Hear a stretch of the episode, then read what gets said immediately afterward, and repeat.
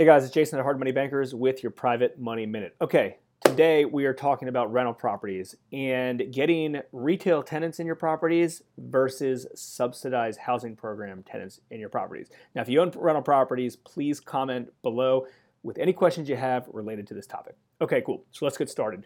So we've had our rental portfolio for a few years now, and I don't want to say that I'm the absolute expert at everything related to rental properties, but we have about 18 units right now, and we've we've learned a lot, and I can give you some good advice.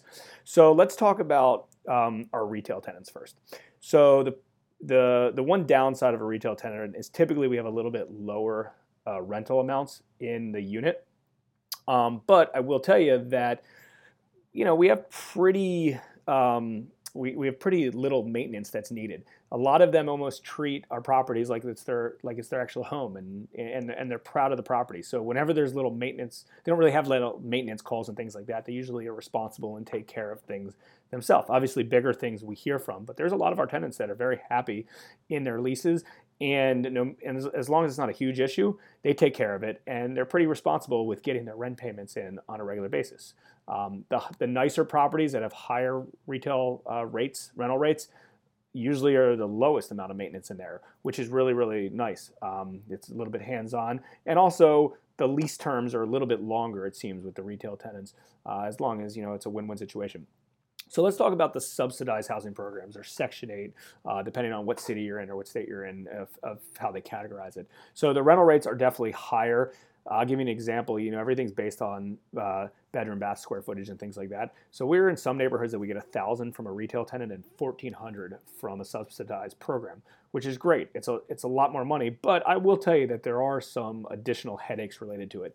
Anything that kind of goes wrong, you know, they're going to reach out. Anything as little as hey, I, um, you know, my, my toilets uh, needs to be plunged or uh, light bulbs or little miscellaneous stuff. A lot of these, and, and, and again, it does depend on how much money they're contributing compared to how much it's subsidized. So in this particular rental I'm thinking of, it's 100% subsidized. So they don't really take too much care for it. The only real care that they have is they know that they have to take care of the property for the most part. Um, and they have to kind of make sure, you know, we're not uh, you know, do, doing stuff and bad mouthing them to the program because they don't want to lose their voucher uh, for ta- for taking advantage of it.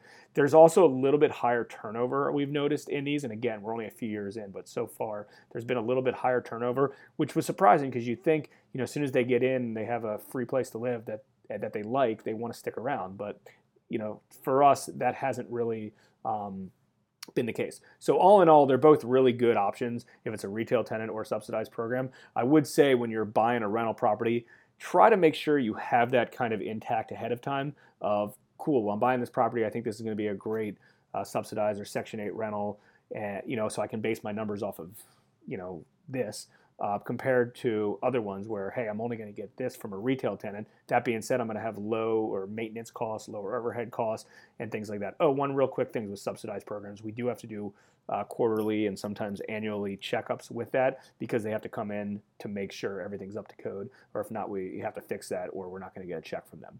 So just things to think about. Uh, as always, comment below if you have any additional stuff that you want to talk about or any additional comments related to this. Uh, if you need leasing agents, if you uh, have a specific question about some areas, again, we've owned we own about 18 units, and I don't want to say like I'm the absolute best expert at this, but I will give you the advice based off of the last two or three years of our rental portfolio. Hopefully, you found this helpful. As always, like, comment, share. This is Jason with your Private Money Minute.